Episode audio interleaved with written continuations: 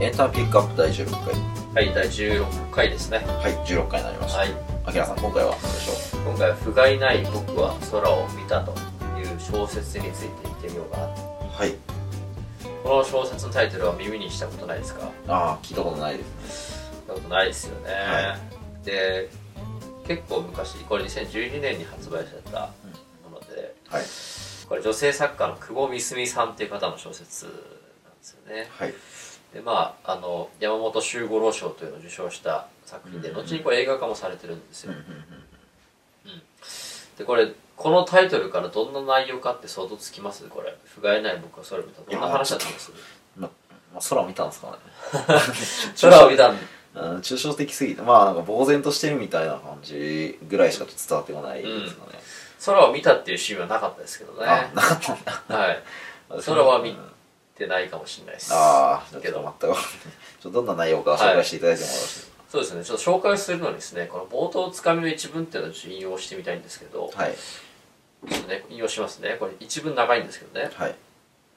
えー例えば高校のクラスメートのように学校や予備校帰りにどちらかの自宅や県道沿いのモーテルもしくは野外の人目のつかない場所などに敷き込み欲望の赴くままセックスの23発も決め腰回りにだるさを残したままそれぞれの自宅に帰り何食わぬ顔でニュースを見ながら家族と共に夕食を食べるなんていうのがこの辺りに住むうすらぼんやりしたガキの典型的で健康的なセックスライフとするならば俺はある時点でその道を大きく外れてしまったような気がする今これ一文ですか自分ですよ今これ一文ですねうん一回も丸はついてないですね丸ついてないですよはいこれが一文でこれが一文でこれが第最初の冒頭なんですよ、なかなかそうですねインパクトある一文ですねそうですよね、はいでいわゆるこう王道の高校生活みたいなのを悲観してるような印象なかったですかうんうんうんうんうん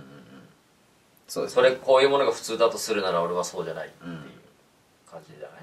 まあいわゆるそういう性の生活を謳歌してる人に対して自分はそうじゃないと言っそうですてますよとはいですねでこれを高校生のこの斉藤君というのはですねこのさっきあったようなその普通の高校生の健全な性生活を送っていなくてはいなんと近所の年上の主婦とコスプレセックスをしているんですと普通じゃないっていうのはそういうことなんですけど、うん大きく道を外れてだいコンプぶレアッブクスノーマルなコンプレックスっていうよりはまあ普通じゃない感じなんですよと、そううんうん別のタイプが違うんですっていう話ですかねはい、でうこの出会いはですねん、はいコミケでその主婦に逆乱されたところから始まるんですよはあ、はあはその斉藤君っていう高校生は友達に連れられてあ、なんとなくコミケにこうコスプレをして参加したところうんうんこうちょっとこう写真撮らせてくださいみたいな感じでその主婦に逆難をされてうんうん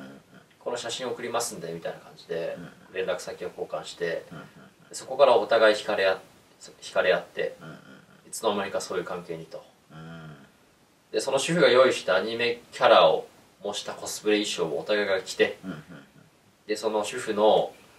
あの用意したアニメキャラが言いそうなセリフが含まれた台本っていうのを読ませながらうんうんそういうことすると結構インパクトありますねそうはいだいぶ刺激的でインパクトがある内容から始まっていくんですよ、ね、 はいでこれ脇持ちされますけどこの部分の話ってあの女による女のための R18 文学賞っていうのを取ってるんですよ、はいうん、だからさっき言った内容がめちゃくちゃリアルに書かれてて、あうん、要はどこどこ触れた時にどこどこがどう反応してみたいーなあ割と割ともう観音小説ですねそうですうん本当にこう、ね、ちょっと細かく言えないですけど、ん観音小説ライクなんですよね、うんでこれも一つちょっと小説の特徴的な特徴かなって思ってて、うんうん要は小説ってこう文字からそのビジュアルをそれぞれが想像するけど、漫画とか映画みたいにこうビジュアル化されちゃうとうんさすがにこういうのって生々しいから表現できないじゃないですか、ういんわゆるエロ漫画みたいになっちゃうわけじゃない、うんうんうん、それとも例えばじゃあ映画とか漫画だったらこうベッドに2人が入っていくところでそれ以降はご想像にお任せしますみたいな描写が多いうんうんですけどうんうんうんこの小説はその部分を事細かに書いてあるからああのねちょっと刺激的ですーうんはいっていうちょっと脇道でしたけどうね、んうんまあそれに喜ぶ人も多いですからね 多いですかね。それの、うん、そういうポイントもありますっていう感じですかね。はいちょっと本題に戻って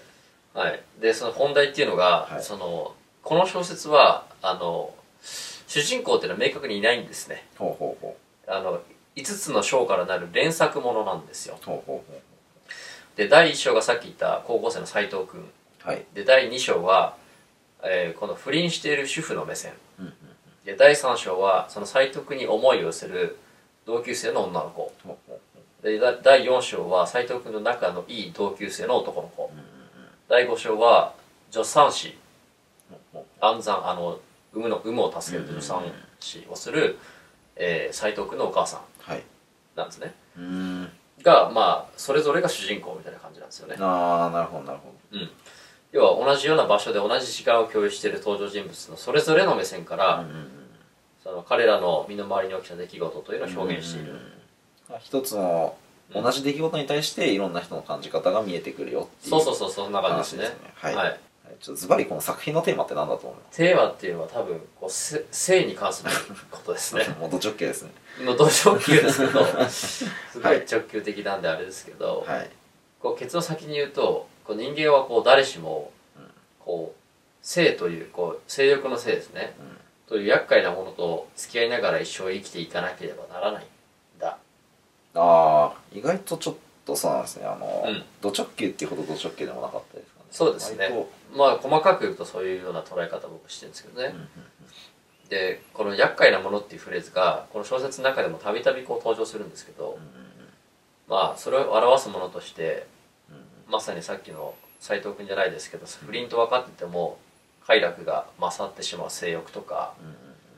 あの子供が欲しくてもできない不妊とかうんうんうん好きな人とどうしてもあの初体験を済ませたいとかうん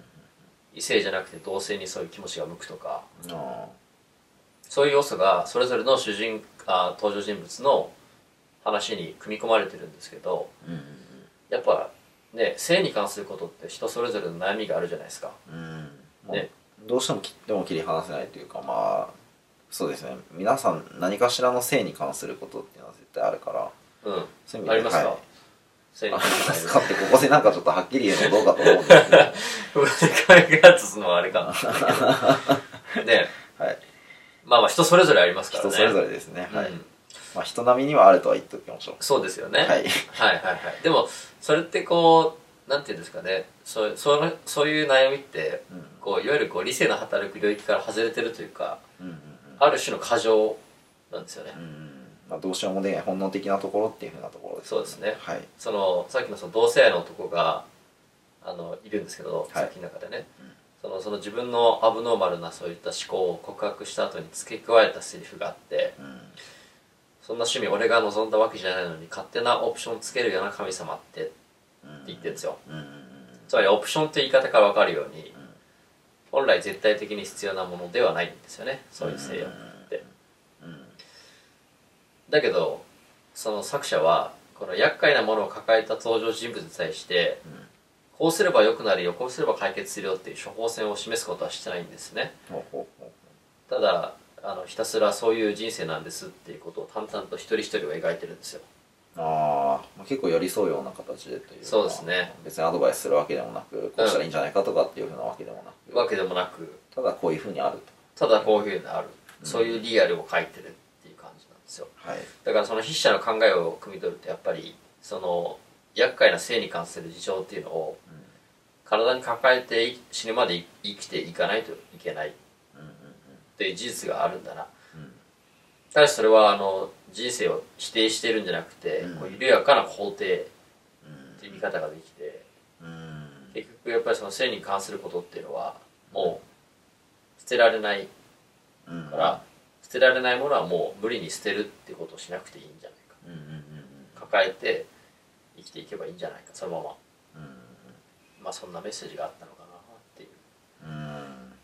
なるほどまあ本当に性っていうのは切っても切り離せないっていうところではいまあ無視することはできないっていうふうなところですね、まあ、別に悲観するわけでもないからっていうようなところですかね、そうですね悲観は全然してないですねうんうんむしろその今のままをう肯定しているというかんうんうんうん自分のそういう本能的なところとの、まあ、ちょうどいい付き合い方みたいな